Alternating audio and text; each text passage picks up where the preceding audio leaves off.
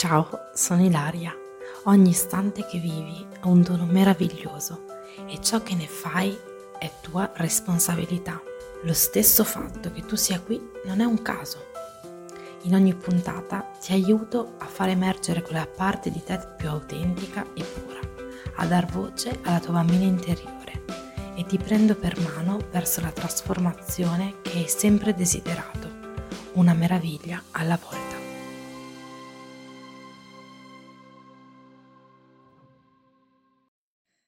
Benvenuta e benvenuti nel podcast Inner Child Out con Esperance e adesso lo dico giusto il cognome Okuzuimana. È giusto? Guarda, sì, sì, ci siamo, sono molto contenta di questa cosa. Grazie Ok. mille, grazie davvero per questo invito e No, saluto tutti grazie. in ascolto.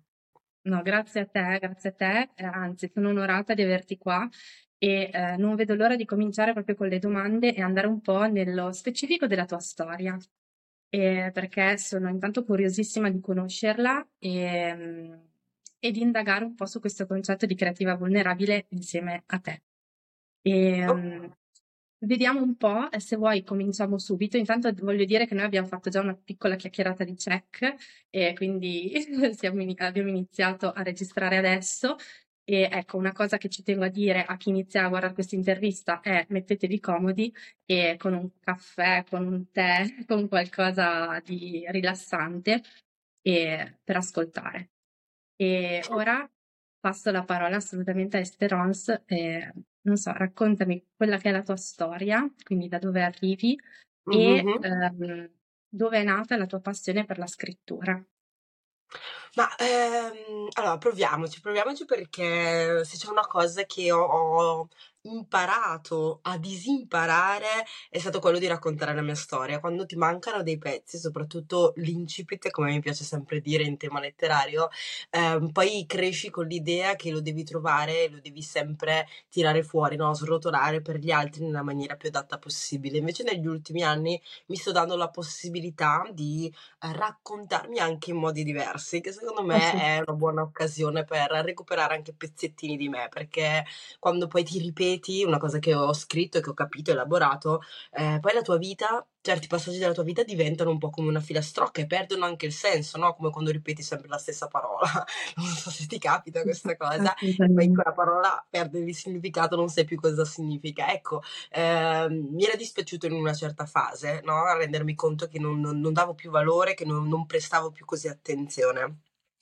Io guarda, sono nata nel 91, sono nata in Ruanda, un paese che quando lo, lo- lo esclamo, quando lo racconto, porta sempre alle persone che mi trovo davanti delle espressioni eh, che quando ero piccola mi facevano molta paura, perché erano sempre delle espressioni di dispiacere, delle espressioni di spavento, delle espressioni di allarme. E quando cresci sapendo che le persone avranno quella reazione quando parli di una cosa di cui dovresti essere orgogliosa, no? Perché io sono nata lì ecco, a un certo punto incominci a tentare di distaccarti. Però, ecco, anche questa è una cosa che ho recuperato. Sono nata in Ruanda nel 1991, ma per via del, del genocidio del Ruanda, che come cerco sempre di raccontare è un pezzo di storia importante, un pezzo di storia contemporanea fondamentale, essendo stato il genocidio più efferato, più violento del XX secolo.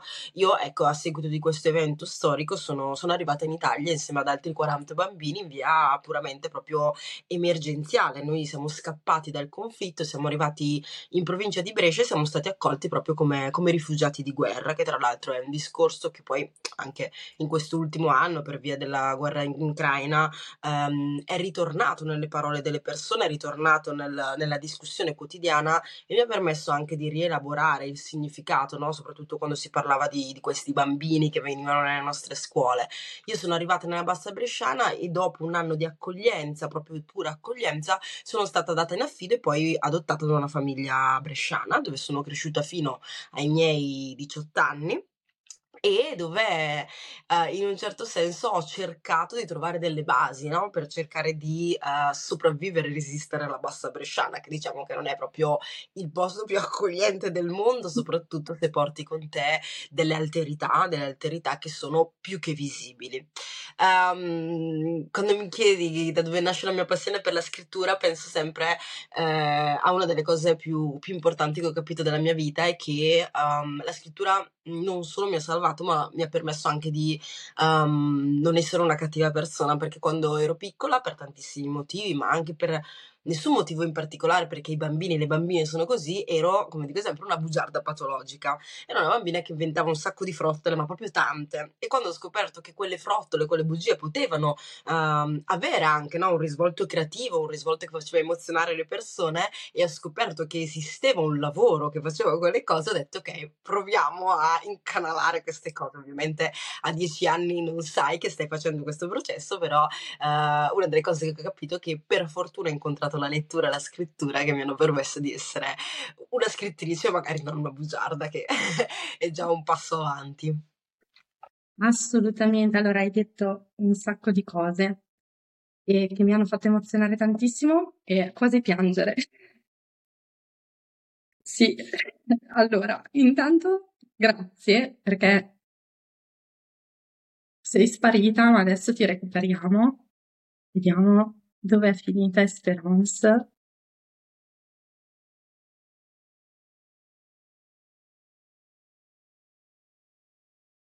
Intanto che aspettiamo che Esperance rientri, faccio un bel respiro perché ha detto tantissime cose che adesso andiamo a guardare. Perché effettivamente raccontare la propria storia quando manca un pezzettino è qualcosa di molto, molto impegnativo.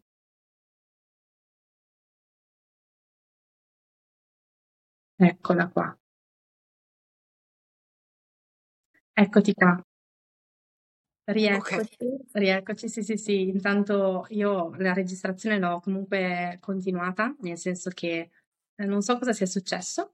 Ne- neanche Eh, io vedo un- una, una percentuale nel mio quadratino tipo Ok. che, che avanza 75%, 85%, non so, non so cosa sia. Ok, forse è la- il caricamento del- di questa registrazione, quindi sul- Ok. sulla piattaforma. E Ok. dovrebbe essere ok, però mh, vabbè, non c'entra secondo me col fatto che è caduta un attimo eh, la rete, cioè il tuo video, ma al di là di questo stavo dicendo che appunto hai detto un sacco di cose e un sacco di cose profondissime. E, cioè, hai detto che intanto la tua storia fai fatica a raccontarla perché manca un pezzettino, o comunque mm-hmm. perché c'è sempre stato anche un giudizio rispetto a qualcosa che è accaduto nella tua vita e che è accaduto nella realtà. E, certo.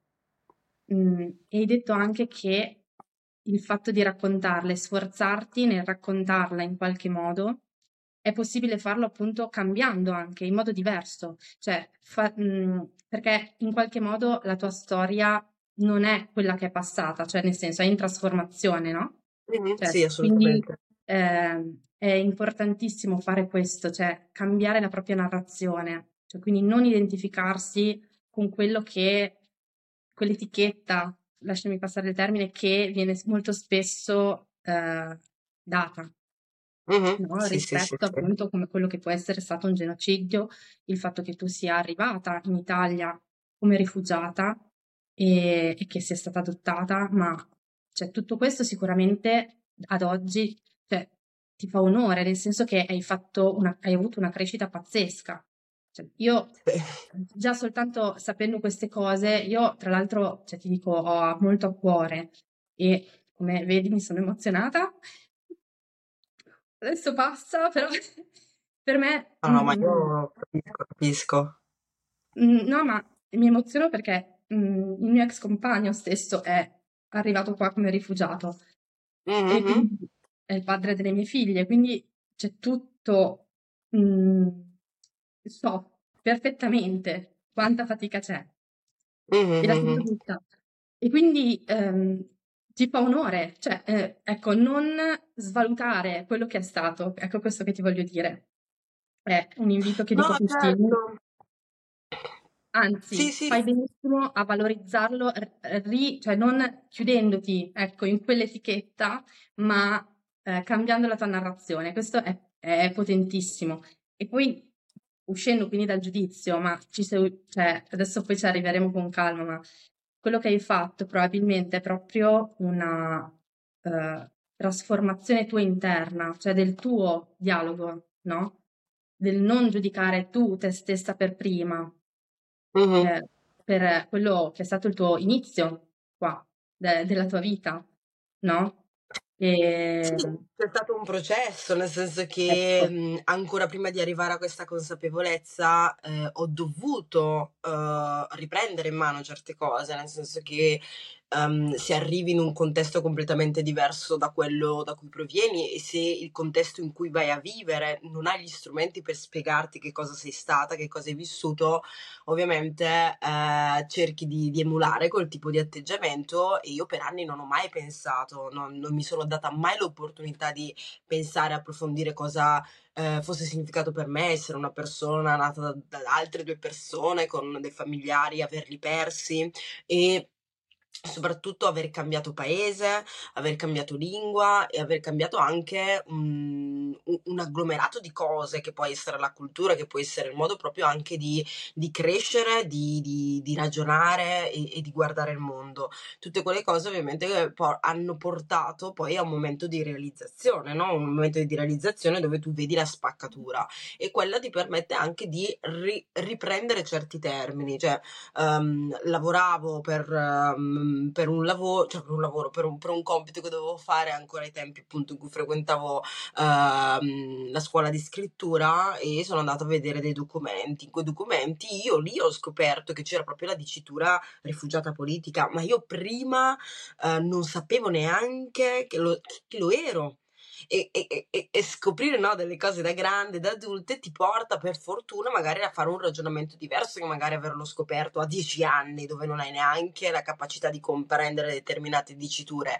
Quindi io sono molto, molto fiera no, del, del mio processo, di questo percorso. Ovviamente, come dico sempre, non smetterò mai di dire tutto questo grazie soprattutto anche alla terapia, perché senza la possibilità no, di avere uno sguardo esterno non, non sarei so per certo che sarei rimasta invischiata rispetto a tante domande che nella mia vita non troveranno mai risposta. Prima si parlava appunto del pezzettino che manca, un pezzettino relativo rispetto no, a 32 anni di vita, però per alcuni, in questo caso anche per me, è un pezzettino che determina certe mancanze, certe assenze. La terapia la lettura, l'incontro con altre persone, ma anche l'incrociarsi di esperienze simili ma non uguali mi ha permesso di, mi sta permettendo, perché poi è un processo che probabilmente durerà tutta la vita, però mi sta permettendo di um, tenere le parole all'interno di certi confini senza farle strabordare, senza farmi soffocare da questo. Ci sono dei momenti in cui ci riesco, ci sono dei momenti in cui è difficile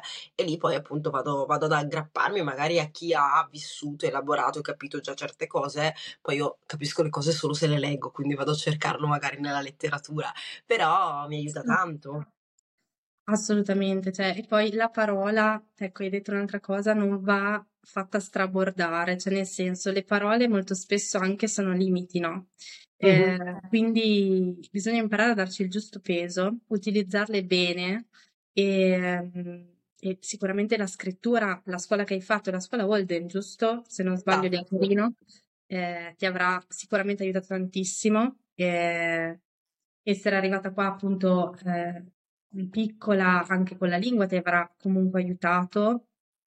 Eh, adesso non so a che età sei arrivata qua in Italia, non ho, non ho colto questo, se l'hai Sono detto. arrivata a tre anni e mezzo.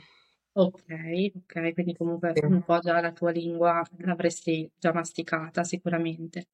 Sì, anche E quello è un altro ragionamento potentissimo che ho fatto da adulta, cioè il fatto che ehm, proprio perché l'età dell'apprendimento e soprattutto la comunicazione verbale dei bambini inizia proprio in quella fase, sapere no, di essere stata trasportata in un contesto completamente diverso dove nessuno però ha mantenuto la mia lingua eh, di origine, sia appunto la lingua del paese che è il Kinyarwanda, sia la lingua cosiddetta istituzionale di frontiera, no, che è il francese, e mi abbiano catapultato in un contesto dove si parlava il dialetto bresciano, no? La gente ride sempre, sghignazza sempre sentendomi parlare con questa cadenza, che racconta la mia storia. Ho fatto tanta fatica e ancora adesso faccio tanta fatica perché prima pensavo che fosse una questione proprio eh, campanilistica, no? Nel fatto che, sai, no, forse con l'accento bresciano la gente viene presa in giro perché è un accento molto particolare, no?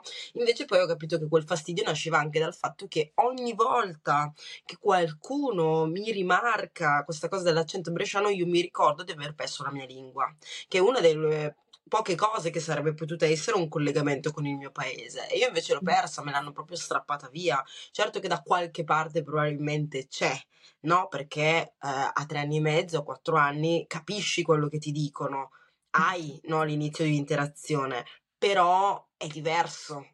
No, Mhm. dal, dal saperlo, dal ricordarlo, da Certo. poterlo parlare magari con altre persone ruandesi che incontri per, in giro per strada. Assolutamente, poterlo mantenere.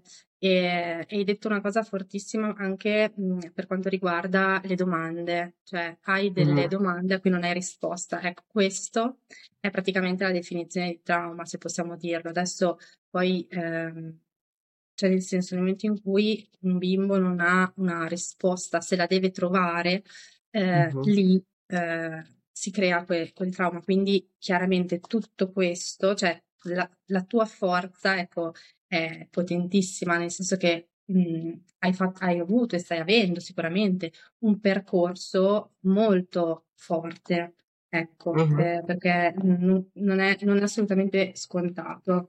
E, mh, non è scontato. E quindi niente, quindi questa cosa qua delle domande è importantissima, cioè di, anche adesso, cioè praticamente quello che voglio dire è il lavoro che probabilmente tu hai iniziato a fare è non avendo quelle radici, cioè essendo state strappate, in qualche modo le hai Mhm. dovute ri- eh, ricreare, cioè hai dovuto riaffondare le tue radici in qualche modo. E, Sì, e- non, non è neanche mm, oggettivamente fattibile ricreare delle radici, nel senso che una delle cose che io sto provando ad imparare è anche legata al fatto che ehm, può, an- può anche andare bene che ci siano dei solchi, che ci siano dei solchi certo, che ti ricordano, no? Che qualcosa c'è stato e non c'è più.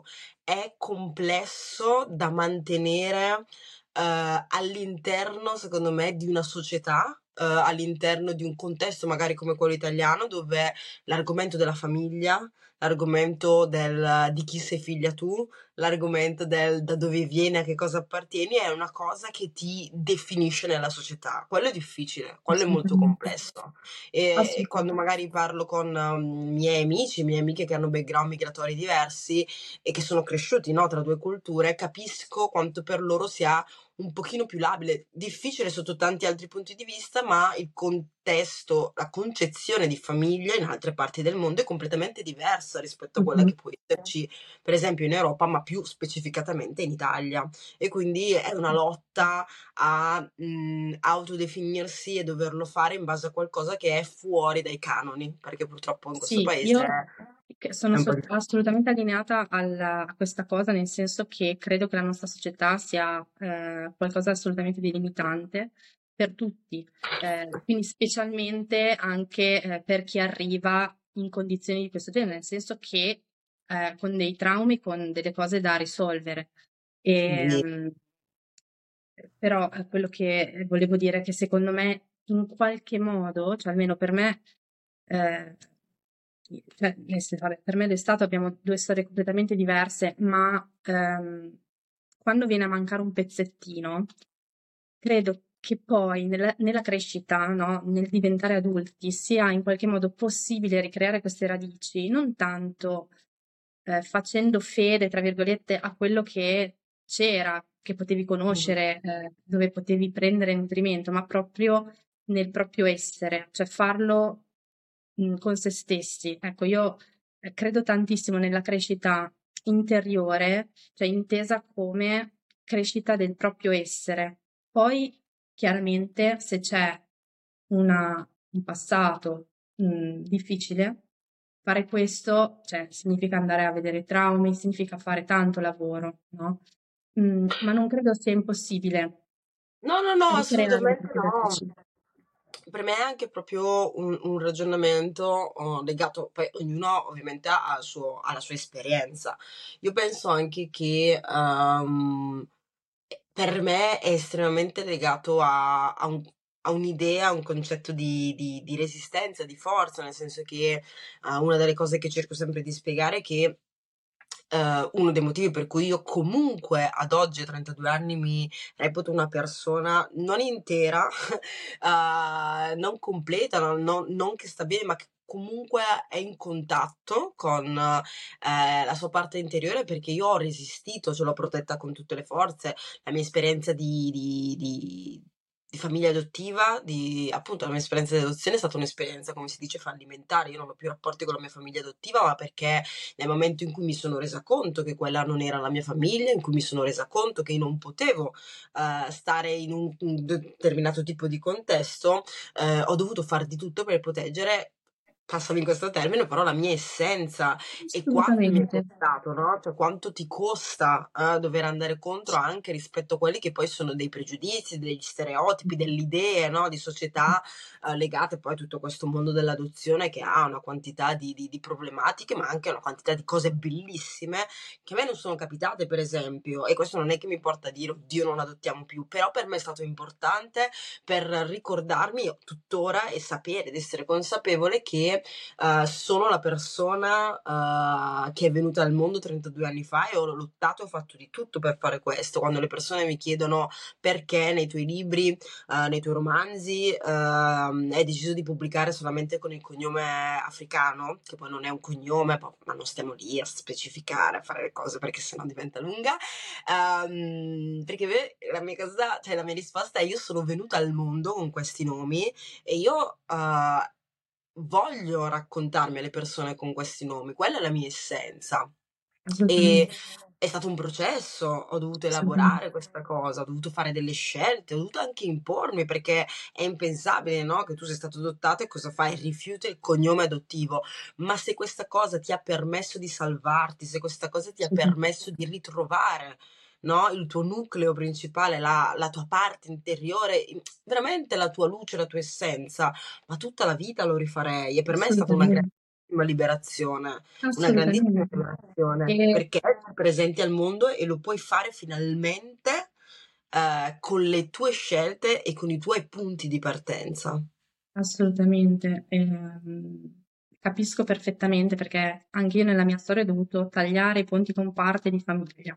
Quindi mm. è difficile, è qualcosa sì. che richiede molta, molto, molta integri- integrità. E mi piace molto questa parola e mm, integrità in qualche modo significa che quello che tu senti dentro eh, è anche fuori, quindi ciò che chiaramente è fuori, che tu manifesti, esprime no? quello che tu sei dentro, quindi che c'è una, una sorta di specchio, ecco, che coincide in qualche modo che tu fai sì, coincidere, ecco. E, ehm non so se riesco, ovviamente poi per me è una questione proprio legata alla pratica. Uh, Belux parla tantissimo no, dell'integrità uh, e lei ne parla appunto legandola al di là uh, del pensiero dell'atto politico e lo fa ricordandoci che prima di tutto noi dobbiamo essere integri con noi stessi, con il pensiero che abbiamo di noi ancora prima no, di tirarlo fuori. E quello io mi rendo conto quotidianamente che è faticoso. Cioè, essere una persona integra è, è un, un, esercizio mentale, emotivo, fisico, um, che ti porta poi anche a guardare le cose in maniera diversa, che ti porta ad interrogarti molto. Io ci sono dei giorni in cui onestamente non ce la faccio e quindi scelgo tipo di non uscire di casa e di restarmene in casa a leggere perché so che potrei fallire, so che potrei sbagliare e quindi uh, ci sono delle volte in cui ho la possibilità eh, e, e, e, mi ritiro in me stessa per ritrovare quel punto, no? per ritrovare quella, quella, quella base necessaria anche semplicemente per, come si dice, no? per riuscire a guardarmi allo specchio. Però ovviamente è una questione di pratica, è una questione anche di, di scelte e anche di rinunce, secondo me, perché io so di aver rinunciato a una parte di quello che ero diventata rinunciando una, alla mia famiglia adottiva, però era troppo importante riuscire a guardarmi dentro e potermi ascoltare. Assolutamente. E, e è proprio qua che ti voglio chiedere, cioè in questo caso la scrittura, quanto ti ha aiutato? Perché ti faccio questa domanda perché eh, in qualche modo nel percorso anche di crescita che io propongo è proprio la scrittura no? che eh, mm-hmm. aiuta eh, come, eh, come, pratica quotidiana, quindi di ehm, pagine da scrivere al mattino.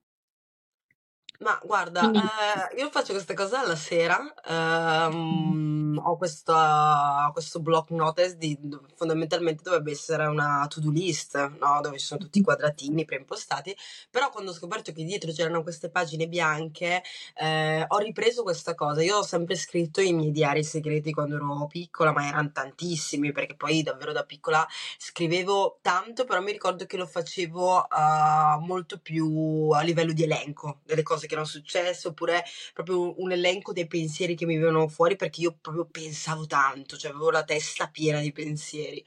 Um, di base quando ero più piccola però uh, le questioni invece più creative, no? Così le scrivevo, scrivevo per gli altri, scrivevo perché mi piaceva tantissimo Uh, sapere che con le parole potevo emozionare le persone. Io in tutti i cicli scolastici scrivevo le filastrocche alle elementari, eh, alle medie avevo iniziato a scrivere una storia collettiva dove erano protagonisti tutti i miei compagni di classe, quindi una volta a settimana la portavo in classe e loro no, erano lì curiosi a vedere chi, chi, fosse il protagonista, cosa succedeva così. Alle superiori facevo parte appunto alla fine delle superiori, ho fatto parte di eh, una compagnia teatrale amatoriale, scrivevo il diario di bordo. Solamente quando sono arrivata uh, a Torino, um, tra l'altro fuori dalla scuola Holden um, in un contesto di, di centro ricreativo ho iniziato questo corso di scrittura autobiografica perché mm. mi rendevo conto che in questa scuola di scrittura mh, mm, assimilavo tante cose, era veramente un, un, continuo input, ma non riuscivo più a scrivere, non riuscivo neanche più a leggere cose che per me era tipo una mezza tragedia. In questo corso di scrittura autobiografica per la prima volta io ho scoperto che potevo scrivere di me però non in maniera distaccata, no? in forma di elenco, ma con appunto anche lì degli input che mi venivano dati dall'insegnante che mi permettevano di andare a scavare. Ecco, lì per me, che avevo 24 anni, è scattato uh, un click. Insieme ovviamente a una cosa a cui tengo tantissimo, che è un blog che ho da 2009, quindi non so quanti anni siano, però sono tantissimi, forse sì. è la cosa più duratura e costante della mia vita, um, dove ho sempre raccolto due volte a settimana, tre volte a settimana, poi ogni tanto lo vado a rivedere e eh, ripercorro la mia vita rispetto anche ai vuoti di quel blog ehm, ed era l'unica mia occasione in cui riuscivo a, a, a, tirare fuori certe cose e quello mi salvava. Poterle mettere lì ovviamente con uno stile di scrittura che era molto criptico perché poi io eh, ho tanti sottotesti quando scrivo, soprattutto quando scrivo in maniera libera, però mi ricordo che io finivo di scrivere e piangevo tantissimo o mi sentivo estremamente appagata perché ero riuscita a mettere da parte questa cosa scrivere è stato questa cosa per me, cioè è sempre stato un modo di ok, se io lo metto su un foglio questa cosa riesco a capirla, se io la, la scrivo questa cosa smette di, di farmi paura e um, perché ho il block notice della to-do list? Perché io sono una persona che mh, soffre non tanto di ansia ma ha molte difficoltà quando ha tante cose da fare, soprattutto appunto da quando ho cominciato ad andare in giro per presentare libri, se io ho tante cose da fare ma rimangono nella mia testa piene di pensieri mi sembra di non riuscire mai a risolverle, invece se le scrivo scrivo, se le guardo, se riesco a, a anche semplicemente a separarle, mi permette no, di, di, di, di, placare anche no, questo senso di oddio, questa cosa è impossibile. E così anche con i miei pensieri, con i miei sentimenti e anche con, con le mancanze, che forse sono una delle cose più forti della mia vita. Per esempio, una delle cose che ho scoperto è che io faccio molta fatica a scrivere uh, di quando sono innamorata. Faccio fatica a scrivere perché sono una delle cose che sono così belle, così luminose e mi permettono di stare in contatto così tanto con la mia parte bambina che le vivo e non ho bisogno no, di metterle in ordine, le vivo in maniera anche disordinata, confusa e colorata. Invece le cose che mi fanno male ho bisogno proprio di, di metterle sul foglio perché almeno sono più concrete e se sono concrete forse si, si possono, affront- forse si possono affrontare. Sì, cioè nel senso le- ti distacchi in qualche modo, cioè quel pensiero lo cristallizzi e quindi diventa ok, cioè lo posso, lo posso vedere intanto e non è una cosa eh, soltanto nel, nel pensiero, nella testa, quindi in qualche modo svuoti la, la testa, la mente e, e lo vedi. E poi dici ok, cosa posso fare in qualche modo con questo? E bellissimo che anche hai detto che dopo, intanto che hai ripercorso la tua storia riguardando il blog e, e anche il fatto che comunque dopo magari che hai scritto hai iniziato a piangere. Cioè anche Mhm. questo, no? Eh, le lacrime sono sempre qualcosa che mh, in qualche modo ci viene represso, quindi tutto ciò che è emozione, sia dell'innamoramento ma anche del dolore, viene in- sempre represso, visto come qualcosa di sbagliato. E invece no, cioè io credo che siano proprio mh, una forza, cioè che, che vadano attraversate e, Sì. e attraverso poi quell'emozione si cresce, cioè si può- ci si può distaccare e non essere poi preda di quell'emozione o diventare quell'emozione.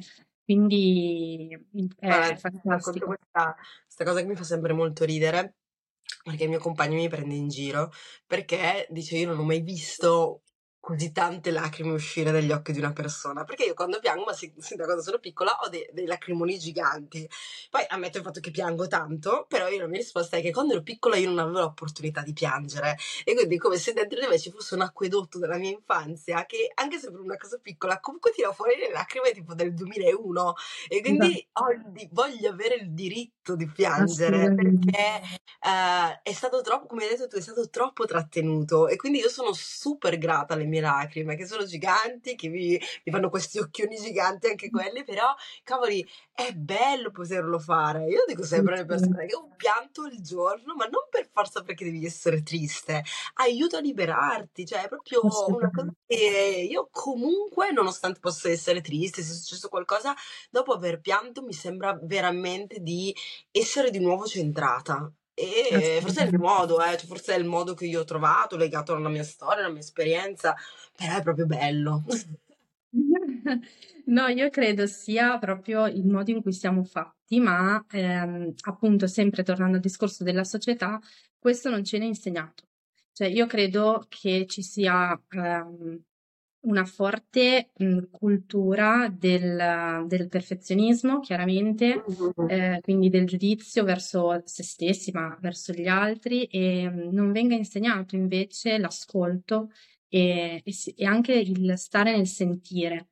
E credo invece che sia fondamentale questo, e attraverso la creatività, Mhm. eh, che può essere la scrittura, può essere la danza, il canto, può essere mm, la cucina, eh, cioè qualsiasi forma di creatività tu puoi esprimere le tue emozioni e te stessa e crescere, mm, anche affrontando quelle che sono le vulnerabilità, perché appunto se hai qualcosa che mm, non vai a vedere o a risolvere, eh, rimani in qualche modo repressa, bloccata, come hai detto tu prima, hai detto non riuscivo più a scrivere e l'autobiografia mi ha aiutato, nel senso che eh, in qualche modo ehm, scrivendo di te, scrivendo con te, eh, si è sciolto, no, quel blocco e, Sì, sì. e quindi cioè, sei sicuramente quando, cresciuta. Dimmi, dimmi. quando quei compiti di autobiografia, ehm, mi ricordo che eh, avevo la lezione il lunedì e aspettavo fino alla domenica, ovviamente, perché sapevo che erano sempre molto cose, cose molto difficili, però mi ricordo che erano queste domeniche sera in cui la mia sensazione era proprio che mi prendevo per mano, cioè prendevo per mano una parte mia interiore e le dicevo, ok, adesso noi ci sediamo qua e ce la facciamo, ce la facciamo anche se fa male, anche se eh, queste cose le avevi nascoste, anche se queste cose avevi detto non le tirerò fuori mai più. eh, lo fai ed era proprio una situazione estremamente confortante. Infatti, eh, la sensazione è proprio come dici tu, cioè io scrivevo con me e non pensavo che fosse possibile, possibile scrivere con me. Eh, è molto bello. È bellissimo, assolutamente. Io stavo guardando le, le domande, eh, ma in realtà abbiamo già risposto a tante, a tante cose, e specialmente riguardo anche le tue sfide. Però se vuoi, ehm, se ti viene in mente un ostacolo o due ostacoli, insomma, quello che desideri tu raccontare e che hai in qualche modo affrontato e che ti hanno fatto crescere per arrivare dove sei arrivata oggi. Aiuto, ehm, guarda, una cosa estremamente pratica è stato andare a vivere da sola. Ehm, io ho questa cosa molto legata sempre appunto perché poi noi siamo, noi siamo quello che abbiamo, che abbiamo vissuto, eh, anche quando non riusciamo a leggerlo no, tra le righe.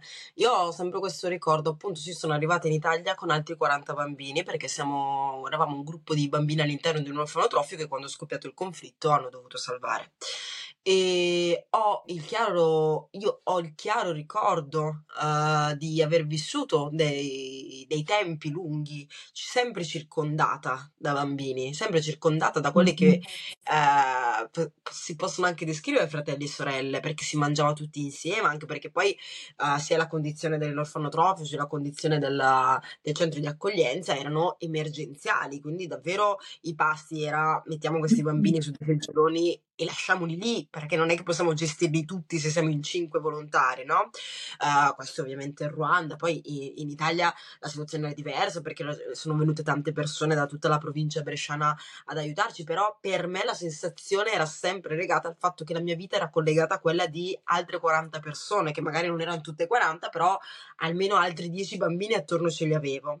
Uh, nel momento in cui io sono stata, sono stata adottata, sono entrata in questa famiglia, in questa casa e per me la sensazione più forte è stata quella di trovarmi in una stanza singola o meglio una stanza doppia, però dove io dormivo fondamentalmente da sola e quel senso di solitudine è una cosa che mi ha accompagnato per tutta la vita, eh, tant'è che poi appena uscita di casa io sono andata a convivere, no? nella vita universitaria, ho sempre avuto dei coinquilini. A un certo punto, appunto, anche in concomitanza con la pandemia, mi sono ritrovata a vivere da sola, che era una cosa che non avrei mai scelto, mi, me, la sono trovata, è stata praticamente imposta e che è stata una sfida gigante, è stata una sfida enorme, lo è tuttora perché per me è un continuo ritornare a quel momento in cui io apro questa porta di questa camera e capisco che sono da sola, che non sono più con altre persone che consideravo famiglia. E per me questo è difficile perché obbliga, mi obbligava, mi ha obbligato e mi obbliga soprattutto a uh, lavorare sul concetto che, proprio per quella cosa che dicevamo prima, la famiglia può anche essere solamente una persona.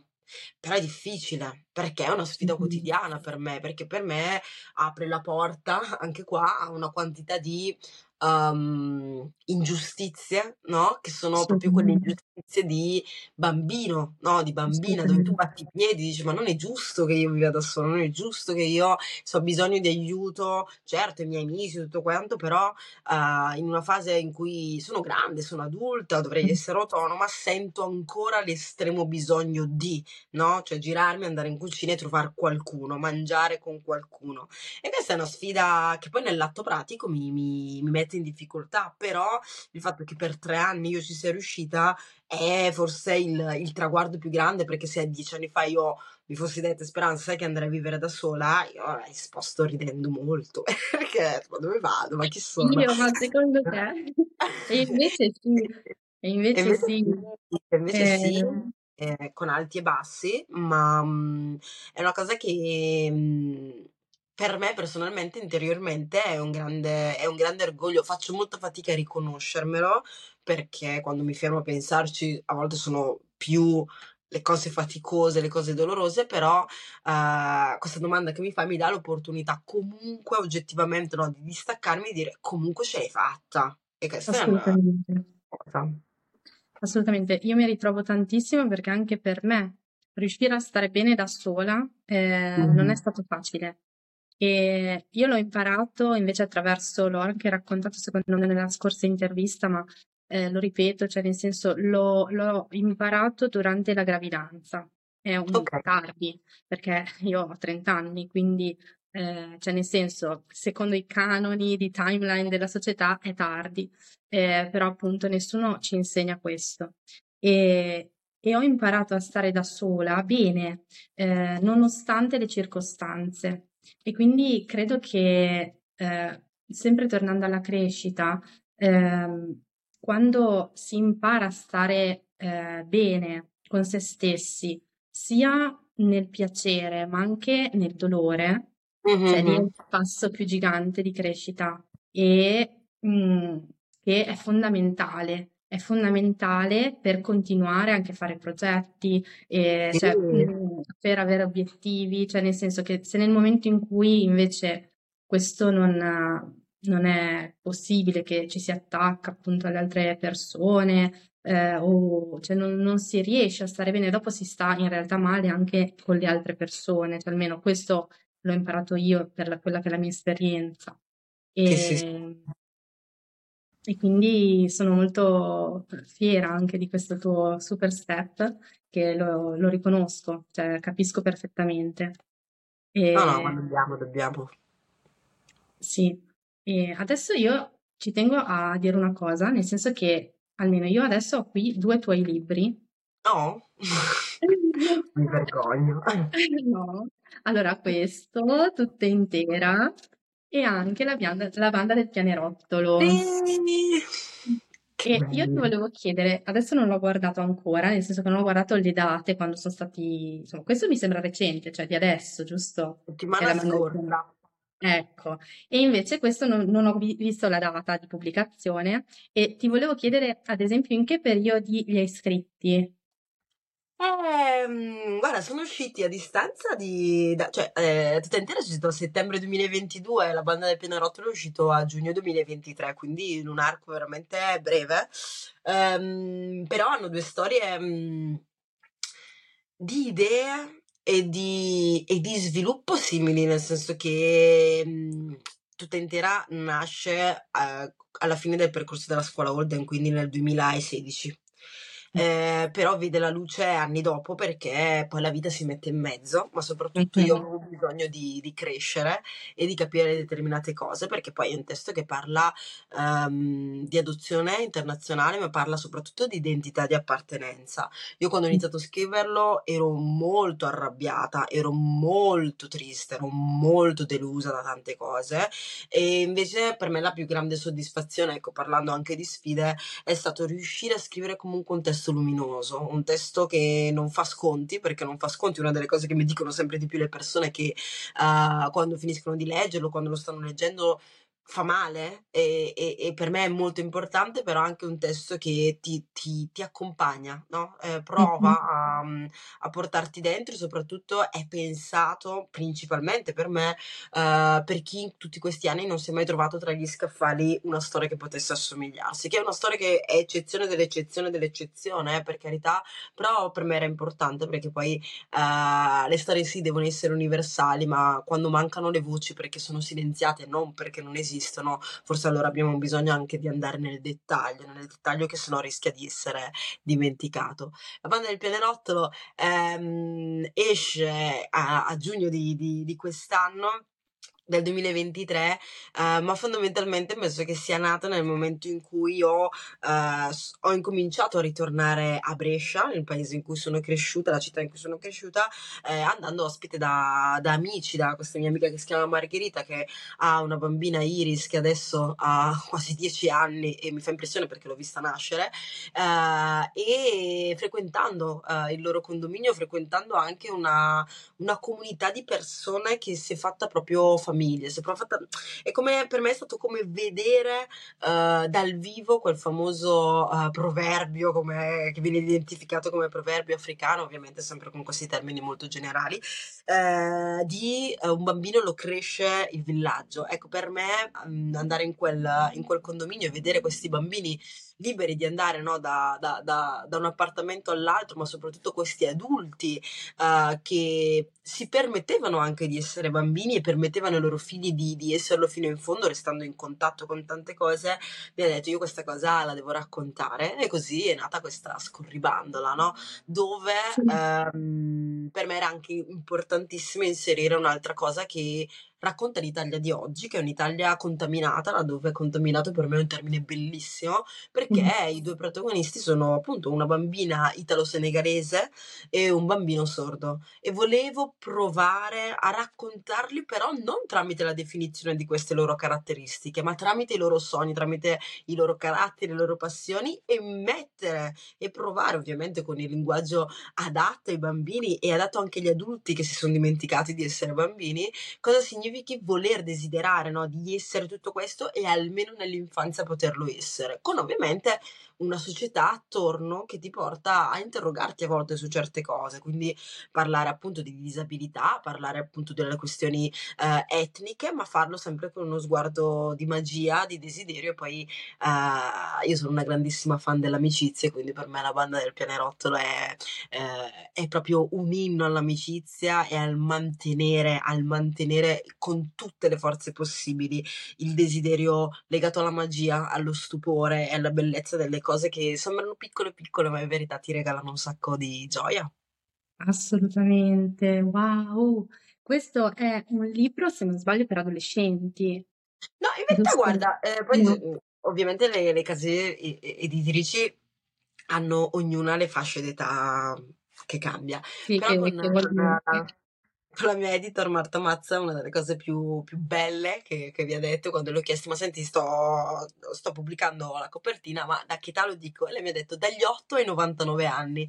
E io ho riso molto perché ho detto sì è vero è vero è, assolutamente. è la fascia sì è, è elementare inizio media perché è pensato appunto per i bambini 8-12 8-10, 8-12, però è per chiunque.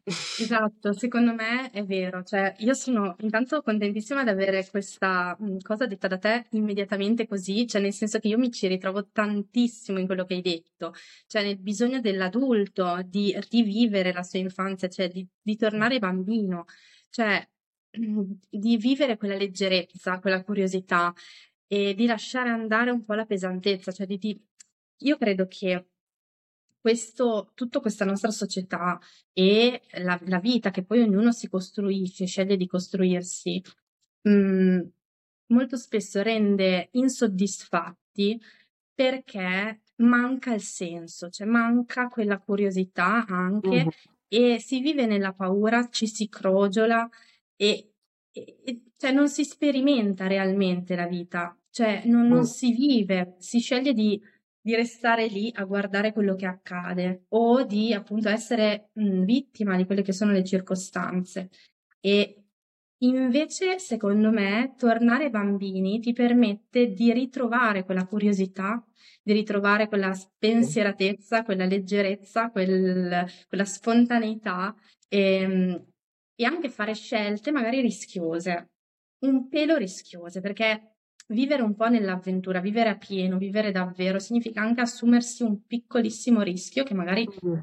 può, essere, magari dopo guardato, dopo anni, magari sembra piccolo, però magari lì ti sembra enorme quando devi prendere una decisione, no? E fare una scelta per essere sempre integra con te stessa, per eh, sentirti bene, cioè per, mm, come dire, non, non sentirti disallineata, disconnessa, perché poi quando vivi una vita che in realtà non ti rispecchia, vivi male, cioè vivi nel, nel, nel disagio, nella disconnessione. Invece credo che ritornare, ecco, bimbi, con quella curiosità, con quella scintilla dentro, eh, sia fondamentale. Assolutamente, ma mh, c'è questa cosa, questo esercizio che facevo quando ero piccola, Um, e anche adesso ogni tanto lo faccio è cercare di, da piccola cercavo di immaginare gli adulti della mia vita da bambini perché mi faceva veramente strano questo fatto degli adulti, del crescere, così, no? E anche adesso con, con i miei amici, spesso le mie amiche lo faccio, cercare di rivederli da bambini e mi rendo conto che questa cosa mi viene molto più facile quando loro stanno vivendo delle emozioni fortissime, no? Quando magari, non so, siamo fuori e cambiamo programma e al posto di andare a casa andiamo fuori a cena, no? Oppure diciamo perché non facciamo questo viaggio? Gli occhi dei miei amici si illuminano e lì riesco a vedere quella parte bambina e c'è ce l'abbiamo, forse dobbiamo allenarci. Io continuo a dire che emotivamente avrò sempre otto anni e uh, i miei amici dicono che io sembro un cartone animato e io sono molto contenta di questa cosa perché mh, è un lavoro forse al contrario, nel senso non ho potuto vivere la mia infanzia come avrei voluto e quindi ora la rivendico. E rivendicare l'infanzia è una cosa bella perché forse... è l'unica parte di noi che ha un livello di purezza che è inattaccabile, no? Eh, che non significa dover essere giustificati, ma significa anche vederci quella cosa che dicevamo anche all'inizio nell'essenza pura. Cioè io da bambina sono stata me stessa eh, e ho lottato per mantenere quella cosa lì, tant'è che ho dovuto fingere tanto per proteggerla, per non farla vedere, per far sì che non venisse scalfita. Adesso che sono grande posso scegliere e non solamente appunto che cognome utilizzare, ma posso scegliere come reagire alle cose, posso decidere che se mi va di piangere, piango, cioè nel senso, perché sì, perché sì, perché poi rido un sacco, perché poi gioco, scherzo. Io um, quando ho avuto la possibilità di, di scrivere per bambini, per bambine, ho detto cavoli che bello, ma perché per me stare con i bambini è una cosa pazzesca. Le mie amiche che hanno dei figli, quando vado a trovarle a Brescia, dicono Speranza, però non ci vediamo da mesi, ma che puoi stare tutto il tempo al tavolo dei bambini? Ma vabbè, ma questo è il mio posto, cioè io sono, sono proprio a mio agio quando sto tra loro, ma senza fingere, capito? Perché ci sono alcuni adulti che magari cercano di scimmiottare. Io invece son, mm. mi sento, mh, mm, e, e, questa risposta me la danno più loro eh, che io, però mi sento proprio alla loro altezza. E quell'altezza lì, secondo me, è, un, è una posizione di privilegio, cioè una posizione di privilegio perché mi, mi fa stare bene. Mai come per la banda del pianerottolo io mi ero sentita così felice, ma divertita a scrivere. E scrivere dovrebbe essere questo anche, no? Intrattenimento, sì, soprattutto se lo fai per lavoro, non può essere una cosa che ti consuma. Poi, per carità, certo. ci sono tante tematiche, però quando ho capito che potevo divertirmi scrivendo, rileggendomi e, e, ridere pensando che delle persone adesso in questo momento stanno leggendo, dei bambini stanno leggendo questa storia, mi, mi sento abbastanza sul pezzo, insomma. Assolutamente, assolutamente. E, um, cioè, è fantastico il fatto che dici che ti senti, eh, ti senti al loro livello, cioè nel senso perché probabilmente hai lavorato tanto sul tuo non giudizio ed è una cosa difficilissima, cioè, diffi- o magari comunque eh, cioè, ti ritrovi perché vibri alla loro stessa frequenza, cioè, ma io mi ci ritrovo nelle tue parole perché anch'io noto questa differenza di eh, qualcosa di dialogo artefatto, tra virgolette, tra adulto e bambino, piuttosto che un dialogo che siamo, cioè, io ti tratto come una persona, come un essere mm, e do valore ad ogni tua parola, cioè nel senso non c'è una domanda stupida, eh, non c'è una emozione che non va ascoltata, qualsiasi cosa, cioè anche sia una crisi di pianto, di rabbia, eccetera, ma anche eh, una forte energia che hai bisogno di correre e saltare sul divano. Poi è chiaro che eh, servono magari delle regole, quindi si certo, insegna certo, la regola. Certo. Si insegna la regola perché è fondamentale, credo, la disciplina, ma che non significa giudizio. Ecco, questa per me è un'enorme differenza, eh, perché molto spesso si fa sentire sbagliato il bambino nel eh, provare quello che sta provando o nel farlo, fargli prendere un ritmo che non è suo. Ecco, anche questo è fondamentale, eh, cioè ascoltare il ritmo proprio e dell'altro. In questo caso io parlo di bambini perché ho due bambine e quindi passo praticamente la maggior parte poi del tempo con loro. Eh, uh-huh. Ma mh, mm, questo vale anche tra adulti, chiaramente. Sì. Eh.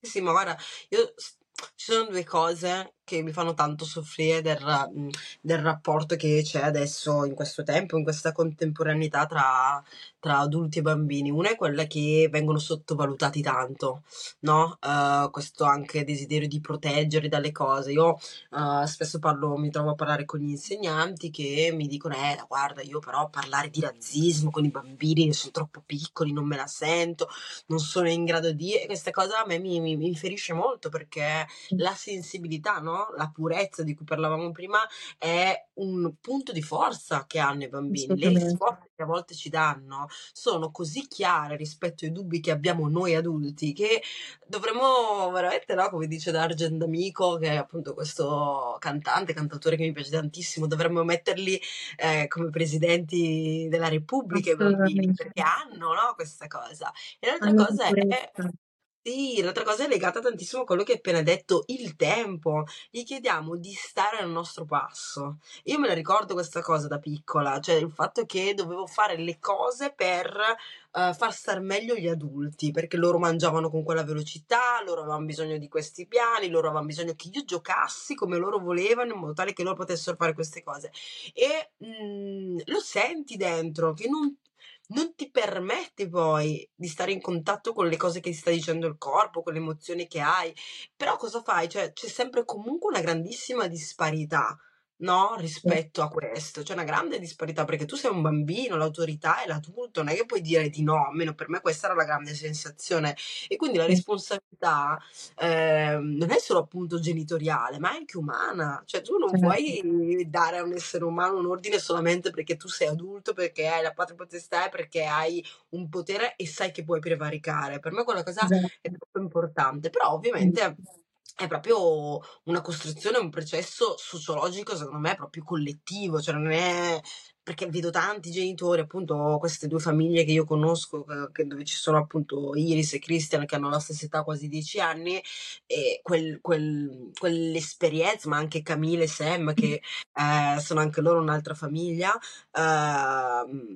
l'es- è un'esperienza di genitorialità che da fuori è folle. Però per me è straordinaria. Certo che ci sono le cose positive e le cose negative, ma solamente avere il coraggio di non, ehm, di non sottostare a quell'idea, no, generale, secondo me permette ai bambini di, di almeno, almeno fino a quando non incontrano magari l'adolescenza, no, che ti porta poi a fare un processo diverso da quello che è l'ascolto e il riferimento ai tuoi genitori, ti portano a vivere in una maniera con una serenità che è estrema ma anche proprio a stare attaccato all'infanzia. Cioè, gli si chiede a questi bambini di crescere in fretta, che già in quinta elementare io facendo i laboratori ogni tanto entro e gli dico, ma cioè, gioca, gioca finché Esatto. puoi, ti prego. Eh, Esatto. però è difficile e io cerco sempre di osservarlo senza giudizio, però mm, eh, è un mondo che corre velocissimo non solamente per gli adulti, secondo me. Assolutamente, assolutamente d'accordo. E ci sono un sacco di temi che si potrebbero aprire eh, sul discorso bambini e non c'è assolutamente una, credo appunto, sì, una- un insegnamento, nessuno ci insegna niente di tutto questo e, e quindi si sbattono, tra virgolette, già all'interno di un sistema come potrebbe essere l'asilo, dove c'è una, una routine, eh, una routine, diciamo, rigida e ben delineata da rispettare, con, come si dice, anche eh, con un'esigenza di gruppo. Quindi cioè, questo ha sicuramente un, come si dice, una, dà un insegnamento, quindi un'impostazione eh, Certo. che è importantissima. eh, ma al contempo poi av- avanzando no, con l'età, quindi con anche la materna e la scuola elementare, eccetera, ehm, quello che viene richiesto è sempre mirato al risultato e quindi credo che Mamma sia lì il problema, perché ehm, non si insegna invece a stare nel processo e, e a godere di quel processo che esso fa, faccia emergere del dolore, che esso faccia emergere del piacere, ma eh, diciamo che tu diventi quello che tu crei o comunque quello che è il tuo risultato, il tuo numero, il tuo voto, se prendi 7, se prendi tu sei quello, cioè sei quel 10, sei quel 7. Quindi credo che sia un po' questo il grosso problema legato alla, all'istituzione della scuola. E, però ti voglio dire, Speranza, che io non ti vedo, ti vedo bloccata. Non so se tu mi senti. Io ti sento. Ok. Perché ti vedo bloccata con l'immagine. Oh no. Mm, Mm, se vai stacco, riattacco. Così. ok, prova.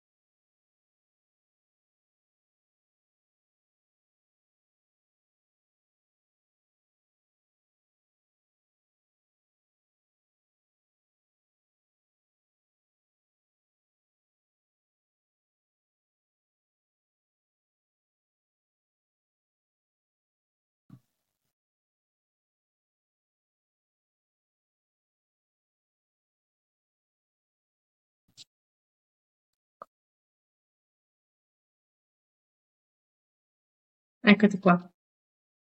Sì. E, ehm, e, poi ecco, volevo dire un'altra cosa che riguarda quello che hai detto tu, cioè il divario enorme, no? Che si vede, che si sente tra un adulto e un bambino. E credo mm. che appunto anch'io che vada in qualche modo in questa distanza eh, ristretta il più possibile. E, e probabilmente il riuscire a giocare e riuscire anche ad accogliere, cioè l'adulto, chiaramente, quelle che sono le sue vulnerabilità, quello che eh, magari una reazione anche di de, de, de, un bimbo, del suo figlio, può fargli emergere eh, e lavorare su questo anziché eh, poi giudicare o reprimere quello che è la reazione del bambino e quello che è la reazione interna che avviene, sia fondamentale. Cioè lavorare sulla non reazione, ma più, più che altro su una risposta consapevole rispetto a quello che eh, sta succedendo, no? E sicuramente è fondamentale farlo a mente libera, quindi esprimendo que- e abituandosi quindi a fare questo ehm, giorno per giorno, cioè non è qualcosa che si può imparare dall'oggi al, dona- dall'oggi al domani e, ehm, ed, è, ed è fondamentale, credo, anche per un cambiamento più globale, cioè se queste cose ci venissero insegnate eh, sarebbe, sarebbe bellissimo. Sì, anche perché poi è una cosa che si, si rigenera continuamente, no? Però in senso negativo, nel senso che se io appunto, una delle cose che mi ha sconvolto di più era anni fa, ho letto questo articolo che uh, ti rileggeva, ci faceva, faceva rileggere al lettore l'orario scolastico come l'orario lavorativo, no? Cioè il fatto di entrare all'interno di un edificio, fare eh, otto ore, fare una pausa, ricominciare, andare a mangiare, ritornare. E io quando ho visto quella cosa, cioè quando sono riuscita a scorgere questo quadro, ho detto cavolo, cioè io per 13 anni ho vissuto questa cosa e quindi in automatico una volta che finisci gli studi ehm, diventi quella cosa lì Esatto. Eh, non ti vedo più, però Ah no, io ci sono. Mi vedi? Ok, ok.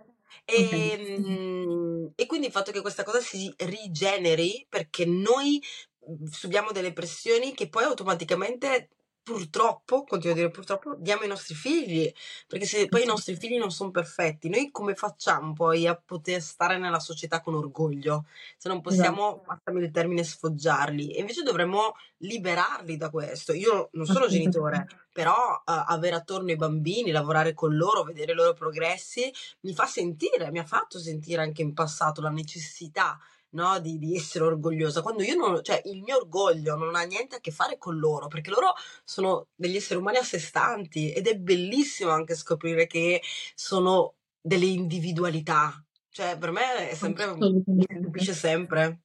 Assolutamente. E io, ad esempio, una, sono allineatissima a questo tipo di visione e chiaramente eh, è stato per me, anche per me un processo mio personale per poterlo poi anche, diciamo, in qualche modo esprimere eh, con le bimbe.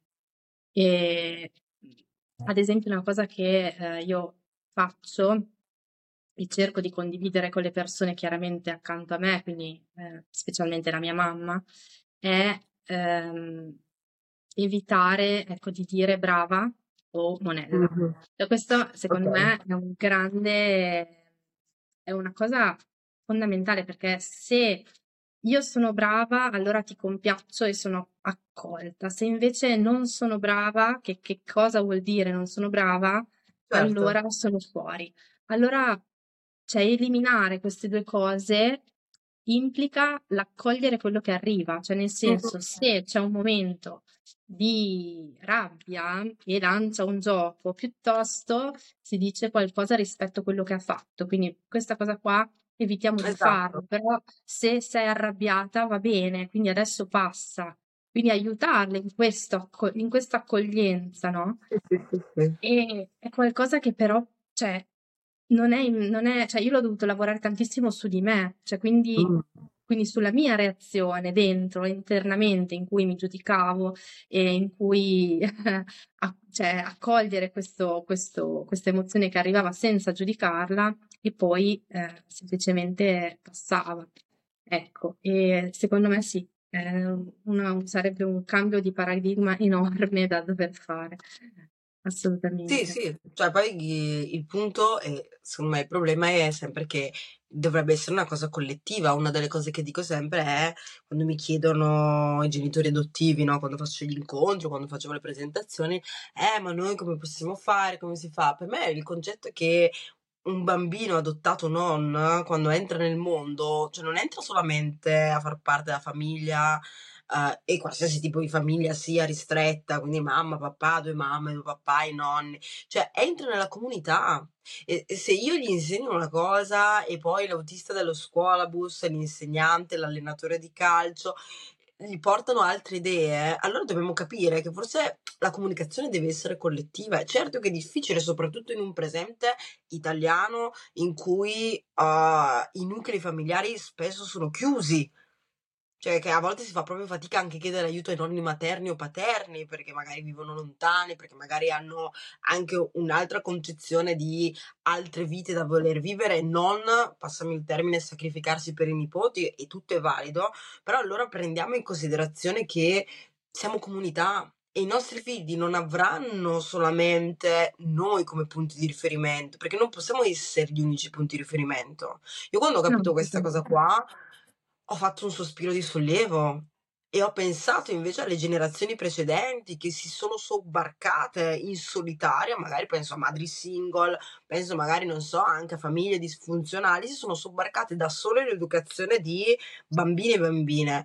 E, e cavoli, cioè poi è una cosa deleteria sia per te che per questi bambini, vedere appunto i figli delle mie amiche che crescono e dove per loro l'idea di autorità è la mamma, la vicina di casa, la catechista, eh, la, l'altro amico della mamma che ogni tot viene a fare da babysitter. Cioè, è bello, è utile perché magari dove io non posso rispondere, io poi Brescia non è che ci torno spesso, però una delle cose che mi rendo conto è che a volte Iris viene a farmi delle domande che magari si è tenuta da parte e sa che le può fare a me, che può essere veramente il compito di italiano o come il fatto di dirmi ma perché sei nera, ok? E il fatto di poter esserci per poter rispondere a quella cosa lì è importante, è importante, sì. poi non la vivo nella quotidianità, ma cavoli, hai sì, un posto sì, dove andare quando sei in dubbio. Assolutamente. Creare una rete, creare una rete d'aiuto che può essere una comunità, che può essere eh, la nonna, la tata e appunto, cioè per in questo caso la madre, che è solitamente quella che si accolla tutto, è fondamentale e no. ehm, ritagliarsi poi quindi degli spazi per nutrire se stesse, perché io sono dell'idea e ho proprio sperimentato sulla mia pelle che nel momento in cui io non c'ero per me stessa, non potevo esserci per l'altro e per le mie bambine esatto. o per, certo. Per i miei amici, eccetera. Quindi eh, fondamentalissima questa cosa, cioè creare una rete di aiuto e eh, Difficile, difficile anche questo. Sì, sì, sì. Ma è estremamente difficile, ma perché poi eh, collegandoci di nuovo a quello che diciamo della scuola, la, porta, la scuola ti porta all'individualità, mm. ti porta al fatto che solo uno ce la fa, non è che puoi essere amico di... E quindi ti ritrovi poi fuori dal percorso scolastico, fuori dal percorso universitario, che sei da solo, con magari quattro amici fidati che però a loro volta devono poi portare avanti le loro vite. Certo, E- certo. Ed è una desolazione, secondo me, soprattutto mhmm, nella fascia dopo dai 20 ai 40, cioè è, è- è estremamente difficile, ne parlo tanto con i miei amici che sono miei coetanei, il fatto di dire io a chi, a chi mi affido e a chi affido i miei bisogni, non solamente i miei figli, ma anche i miei bisogni, i miei dubbi. Cioè, se io, poi... io credo, sì, credo che sia fondamentale questo ehm, pensarlo come a chi li affido, ma c- cioè, se io, allora, io penso che se si insegnasse a Mhm. ehm, questa cosa dello stare bene da sola, come tu sei andata a vivere eh, da sola e stai o stavi comunque lavorando questa cosa, se si insegnasse questo a come ascoltare se stessi, poi anche nel momento in cui ci si trova, perché anche se si è in una comunità ci, ci si può trovare soli, cioè o comunque non, Certo. ehm, non accolti, non compresi, non visti. Quindi lo stare da soli credo sia qualcosa che debba essere insegnato e anche chiaramente il chiedere aiuto. Quindi Eh, anche il discorso della comunità, cioè da una comunità io posso eh, imparare tanto anche, no? Quindi eh, eh, eh, l'individualismo non va bene, secondo me, perché limita. Cioè, nel senso, non, non- non- non- non impari se tu chiudi le porte e dici questo no, questo no. Mentre se tu accogli, eh, intanto accogli te e accogli anche l'altro, ecco, e accogli l'aiuto, cioè ti fai aiutare. Però questo parte, secondo me, da mm, un, un proprio percorso mm, interiore, ehm, che però nessuno ci insegna a fare. Ecco, questo è un po', mm, No, secondo me. nessuno ci insegna a fare e poi la cosa assurda è che a volte la vita ti, ti obbliga, cioè se io penso a- alle- alla nostra esperienza collettiva della pandemia, per alcuni è stato un obbligo ed è stato uno strappo, perché se per eh, 15 anni, 20 anni, 30 anni fai di tutto, cioè hai basato la tua vita per non essere mai da solo e poi una pandemia globale ti ci obbliga, diciamo che affrontarla è tosta, cioè io Assolutamente, ho, la perce- ho avuto la percezione, no, di persone accanto a me che non sono state in grado di affrontarla e ancora oggi vivono gli strascichi, ma me compresa, eh, per carità. Solo che io, avendo avu- avuto un'infanzia estremamente solitaria, ehm, non è mai stato il problema la solitudine. Cioè, per me era difficile perché era, era una fase della mia vita in cui stavo, ero finalmente riuscita ad affront- a incominciare ad affrontare certe cose, quindi mi sentivo un po' interrotta. Poi ognuno ha vissuto la sua pandemia, ognuno ha vissuto i suoi strappi le sue ricuciture, però a livello globale una delle sensazioni più forti è stata proprio quella, cioè il fatto di dire, oddio, devo stare da solo, devo stare da sola e non so come si fa e sono obbligato, cioè non ho una via di uscita, non è che posso scappare. Esatto. Quindi in qualche modo c'è chi probabilmente ha imparato a starci bene. Io parlo di Mhm. me perché eh, trova il suo modo e credo che appunto la scrittura mi ha aiutato tantissimo. E tornando anche a- all'intervista, perché stiamo parlando di un sacco di temi bellissimi, ehm, io vorrei chiederti, no, eh, rispetto al processo creativo, Mhm. eh, saltando un po' l'argomento, ma in realtà secondo me è quell'argomento, cioè lo stesso argomento. Ehm, cioè nel momento in cui mh, tu mh, in qualche modo ti metti a scrivere, no? Come, eh, come funziona? Cioè, tipo, ti alzi al mattino e hai sempre l'idea geniale, sempre, perché viene sempre pensato così, no? La- l'artista, Sì, cioè come sì, quella sì, persona che eh, sprizza di energia e che comunque ha sempre, non lo so, quello, quello spirito. In realtà, eh, credo sia un processo e anche per te. Ecco. No, io sono cresciuta pensando che la scrittura fosse quella cosa lì, invidiando molto questo, queste narrazioni di questi autori e autrici che si siedono alla scrivania e scrivono per otto ore. Io sono cresciuta leggendo tantissima letteratura francese, cioè sono proprio pazza per la letteratura francese e poi andavo a leggermi ovviamente tutte le vite, no, di Flaubert, Zola e loro avevano proprio questo metodo. Io Mm, so neanche come si scrive metodo perché non ehm, c'è stato un momento molto importante e decisivo che quando ho firmato per, eh, per i contratti editoriali in cui ho capito che la mia passione era diventata un lavoro. E quindi eh, sapere che hai delle scadenze, sapere che delle persone lavorano per te, sapere che quella cosa deve essere fatta bene perché la leggeranno anche più di cinque persone, ma la leggeranno e, ti fa vivere questa cosa in maniera completamente diversa. Sapere anche che sei pagato, no? Per scrivere, sei pagata per scrivere. Per me quello è stato un grandissimo passaggio perché qualcuno ha investito su di me.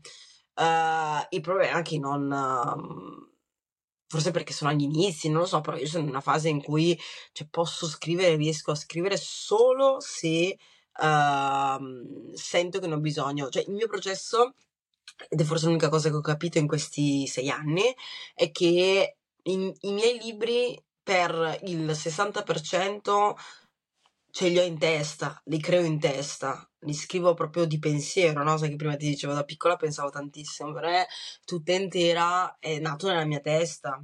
Ogni tanto anche lì di nuovo erano talmente tanti pensieri che avevo, dovevo scrivere i post-it, ci sono ancora sparsi per casa i miei post-it di me che mentre cucino, mentre dormo, che quindi mi devo svegliare, mentre sto facendo una cosa, prendo e scrivo o mentre leggo altri libri, ho dei libri in cui ci sono gli appunti del mio libro neanche gli appunti del libro che sto leggendo, no, gli appunti del mio libro, perché poi leggere, cioè per me è an- leggere storie di altri arriva ancora prima di scrivere le mie. Cioè io dico sempre che sono prima una lettrice e poi, dopo un po' di pausa, una scrittrice. E, e, e quindi ho bisogno, una necessità di questo e ho anche la necessità di vivere. Infatti la pandemia mi ha, mi ha molto colpito rispetto a questa cosa perché dicevo io no, no, non so raccontare cose nuove. Eh, per fortuna era un libro che avevo iniziato sei anni fa e quindi avevo già raccolto materiale. Però di base sì, scrivo tanto di teste, e poi eh, arriva quel momento che di solito è notte quindi mi si sballano tutti gli orari in cui scrivo, scrivo, scrivo tantissimo. Per fortuna di essere una casa editrice e avere un editor ti aiuta, mi aiuta almeno personalmente, poi uh, non tanto fare ordine, ma sapere che questa persona leggerà le mie cose e quindi devo presentargliele in qualche modo. Okay. Cioè, perché se no eh, quello che nella mia testa è tutto chiaro so che nella lettura degli altri poi non lo è. E questo mi aiuta poi a fare quella cosa che è più di metodo quindi mettere in ordine. Poi io sono una persona i miei amici dicono che è perché sono vergine ma io dubito che eh, che piace, mi piace l'ordine, mi piacciono proprio le cose schematiche, soprattutto quando scrivo, che, che, è un po' assurdo, però quando scrivo io devo avere comunque già una scaletta, devo avere uh, l'indice, devo avere uh, i personaggi con tutte le loro caratteristiche, una cosa che mi aiuta, mi aiuta uh-huh. anche a, a, concretizzare quello che sto facendo, no? Uh-huh. Uh-huh. Però sì, sì, cioè non, non, non credo molto nel, nel, metodo, ma di là, al, di, non credo neanche tanto nel sono stato folgorato dall'ispirazione. Cioè, è una cosa che con me non, non è successa. Cioè, mi può venire un'idea di un libro però poi per renderla concreta ci devo rimuginare almeno un anno per dire ok, si può scrivere questa cosa, cioè deve esserci comunque un lavoro di, di, di, di ragionamento, ma anche proprio di, paranoie da, da, da, da, autrice dove dici cavoli ma avrebbe senso queste cose, non avrebbe senso, è molto, certo. mh, è molto chiaro, ecco forse questo, molto definito per me il mio processo, però ovviamente per, è personale. Sì, no, è bellissimo che sia definito, nel senso che probabilmente mh, per te è chiaro, cioè è tuo, quindi, eh, però è un processo, come hai detto tu, non è una, un qualcosa che ti alzi appunto al mattino e hai l'idea geniale, cioè sì, nel senso probabilmente è un insieme di idee, però è un processo di tanti giorni, voglio dire. Sì, eh, sì. Di rielaborazione, cioè quindi bella perché poi io faccio schifo con le scadenze, faccio veramente mm-hmm. schifo con le scadenze, quindi mi, mi riduco sempre all'ultimo. E mm-hmm. lì, forse perché il mio cervello mi vuole bene, c'è sempre la scintilla, nel senso quando io devo consegnare, perché spesso mi capita quando, non so, i racconti su commissione, no? Quando devo consegnare il 25 e il 23 ancora non ho scritto niente perché ho passato le ultime due settimane a dire ma sì, qualcosa mi verrà in mente. Comunque, ecco, il 23 sera, 23 notte di solito è proprio quella cosa che mi fa scrivere per 18 ore filate. Quello, wow. eh, magari lo annovero nella cosa dell'ispirazione, però è un'ispirazione che nasce da un, un, un, un momento un po', un po' anche disperato, sì. Cioè io so che ho una risorsa, cioè io so che il mio cervello è sempre in grado di darmi una risorsa creativa. Però... Io credo, credo che il tuo cuore te la dia questa risorsa. Sì, cioè, sì, sì, sì. Ehm, cioè nel senso, credo che dietro un processo ci sia qualcosa che deve in qualche modo crescere. Cioè nel senso, come se fosse in gestazione. Cioè, sì. mh, rimane lì, rimane lì e poi esce in qualche modo, come, cioè almeno come l'hai descritto tu, no? Eh, però passa attraverso un, un, anche un lasciare andare, mm, non so come, forse utilizzo le parole che non, non si comprendono, non lo so, però mh, mm, passa attraverso quella che può essere un'emozione anche di fatica, eh, che nel momento in cui tu decidi di accoglierla, la lasci andare e poi esprimi, semplicemente vai nel flusso. Ma io, io so di lavorare alla storia anche quando procrastino. Non, non è un, magari un pensiero che sta al primo livello, magari sta all'ottavo livello, ma una parte di me lavora sempre alla storia. Cioè, ma mm, boh, penso che almeno dal 97 io ho sempre una storia a cui pensare. Anzi, cioè adesso la differenza è che uh, magari mi viene in mente un'idea, la scrivo alla mia gente letteraria, la mia gente letteraria mh, mm, si gasa tantissimo e dice facciamola subito e io quindi tipo entro in panico e dico ma no vabbè aspettiamo un'idea, vediamo così.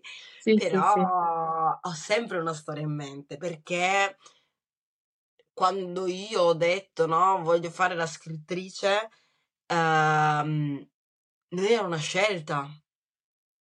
Cioè, io ho fatto anche altri lavori, eh, cioè, però stavo male perché non avevo il tempo di pensare alle mie storie, ma io stavo veramente male quando facevo la cameriera, quando scrivevo le lettere commerciali, quando lavoravo insieme. Stavo male perché non avevo il tempo né di leggere di, né di pensare alle mie storie.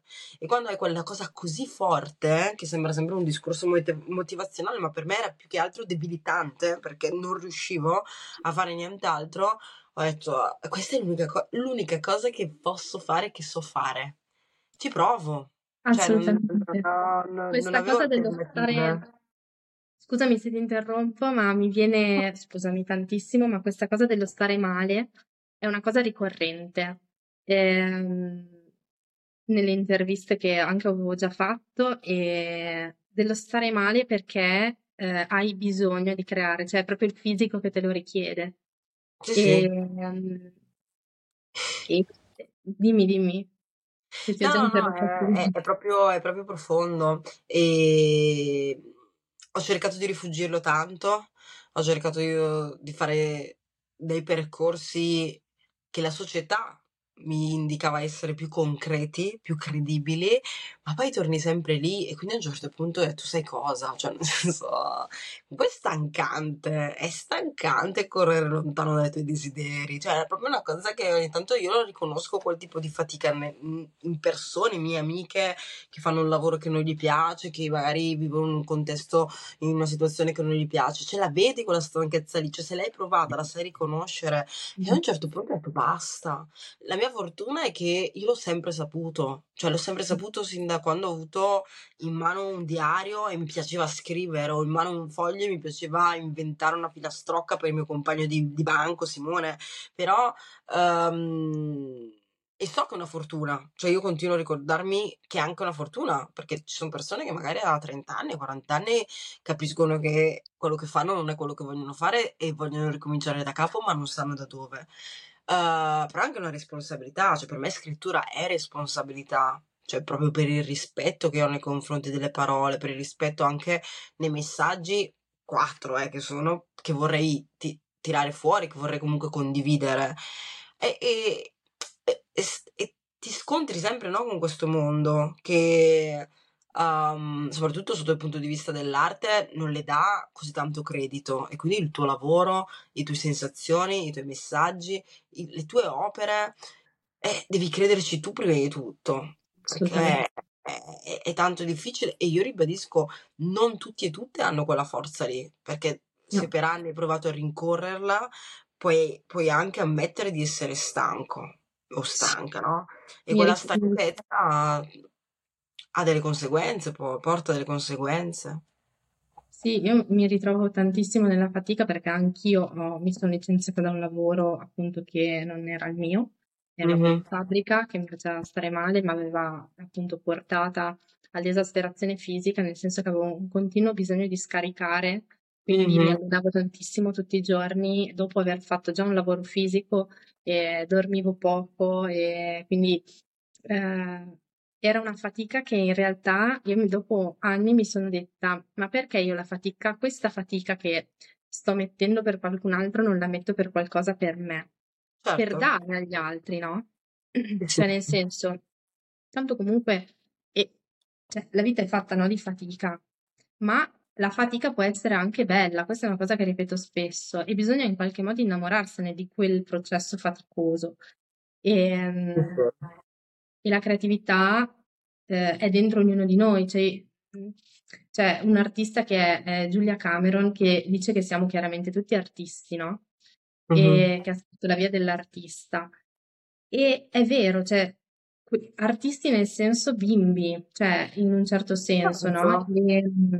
E, e quindi bisogna trovare il proprio modo per dare un senso alla propria vita. Ed è faticoso perché è un processo, e, ehm, però è peggio, secondo me, fare il processo inverso, quindi di reprimere quella, quella spinta. Sì, perché poi ti rimane il rimorso, poi cerchi magari appunto di, di rivivere quella cosa sui tuoi figli, provi l'invidia, la frustrazione, ti vengono le rughe, eh? cioè le rughe mm, sono belle, però non di frustrazione, non si può avere le rughe di frustrazione nella vita. Esatto. Cioè, no, per favore, è un brutto vivere, è un brutto vivere, forse è anche un vivere un po' con pezzi mancanti e già comunque come esseri umani non è che siamo completi. Cioè, no, ci esatto. già tutta la vita a, a, farci delle narrazioni per trovare il nostro modo di completarci e spesso sono delle narrazioni fuorvianti. Se almeno rispetto a quel lato artistico che abbiamo e ognuno ha il suo, eh, cioè non per forza devono essere le sette arti, cioè ognuno ha il suo. Io ho visto persone che nel mondo, non so, del, della tecnologia, nel mondo dell'ingegneria informatica hanno la loro arte e sono felici. Cavolo, quella stanchezza di cui dicevi, io così stanca come quando finisco di scrivere un capitolo lunghissimo, lo sono poche volte, ma contemporaneamente anche così felice. Cioè, io penso di essere l'essenza della mia felicità quando scrivo una cosa bella. Cioè, io sono me stessa quando scrivo una cosa bella o quando leggo un libro pazzesco. Quella sono eh, io.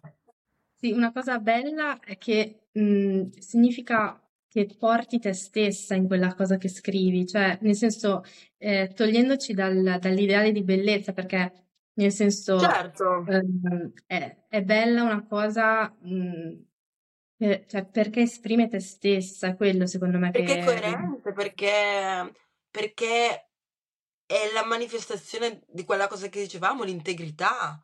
Mm-hmm, perché esatto. pento, perché se esatto. la penso nel futuro, penso, cavoli, magari cambierò, ma questa è una cosa reale, cioè il mio scheletro, lo scheletro non è che si possa cambiare, a meno che cioè, ci sia cose gravi, non puoi cambiarlo tutto, sei un'altra no. persona. E quindi quando io riesco a scrivere qualcosa di cui spesso mi capita il giorno dopo, no? quando faccio la rilettura e, e ancora sono convinta il giorno dopo, è una gioia, cioè è una gioia perché significa che mi sono concessa la verità e per me scrivere esatto. deve essere verità, perché sennò esatto, non... Infatti, quando hai detto che è tutta intera è un libro che in qualche modo fa male, secondo me fa male perché è vero. Cioè, fa male, secondo me, io non l'ho ancora letto, però da come me l'hai descritto, in qualche modo ehm, è un po' un modo per sbattere in faccia quella che è stata la tua verità e la verità arriva senza preavviso, cioè non è un qualcosa che chiede il permesso.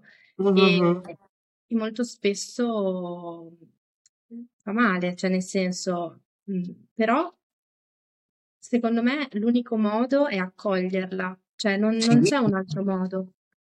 No, io anche per scriverlo sono stata malissimo perché ho dovuto attraversare una quantità di cose, cioè un abisso di cose estreme, eppure um, con quale orgoglio io lo, lo, saluto quando entro in libreria e lo trovo in una libreria X, perché è, è proprio um, figlio della mia consapevolezza, cioè è proprio mio figlio, io quando guardo, la gente mi guarda sempre così perché faccio sempre le carezzine, però quanto è bello sapere che hai messo nel mondo una cosa di cui sei orgogliosa.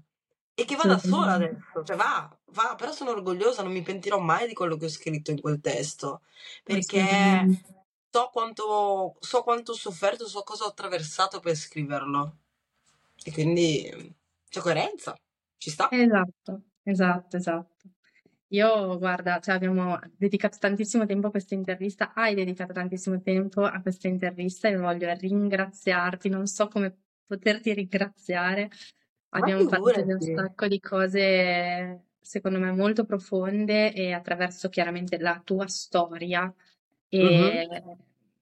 non smettere mai di dargli valore perché ha un valore immenso e, e continua a scrivere chiaramente, non smettere mai, ma tu già lo fai e lo sai benissimo, quindi secondo me cioè, abbiamo, secondo me, concluso anche l'intervista, non so, eh, dimmi tu se vuoi aggiungere qualcosa. No, no, ma E- insomma di aver parlato tantissimo, eh, però è stato molto bello, è stato molto stimolante perché con un'altra cosa ehm, abbiamo bisogno di confrontarsi, confrontarci anche su questioni che hanno un livello un pochino più, più profondo.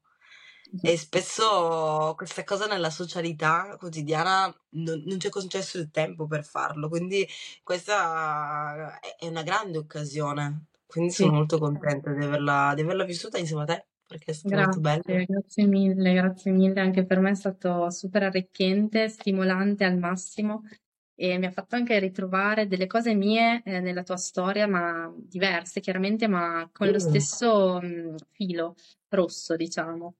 E, mh, e grazie infinite, cioè davvero, grazie, grazie, grazie.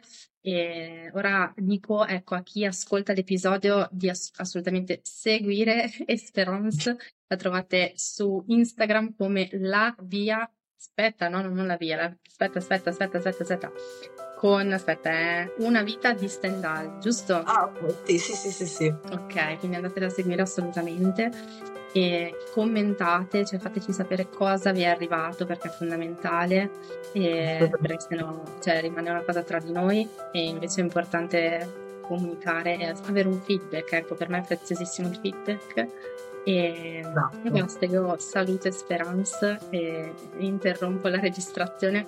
Grazie infinite. Grazie mille a te.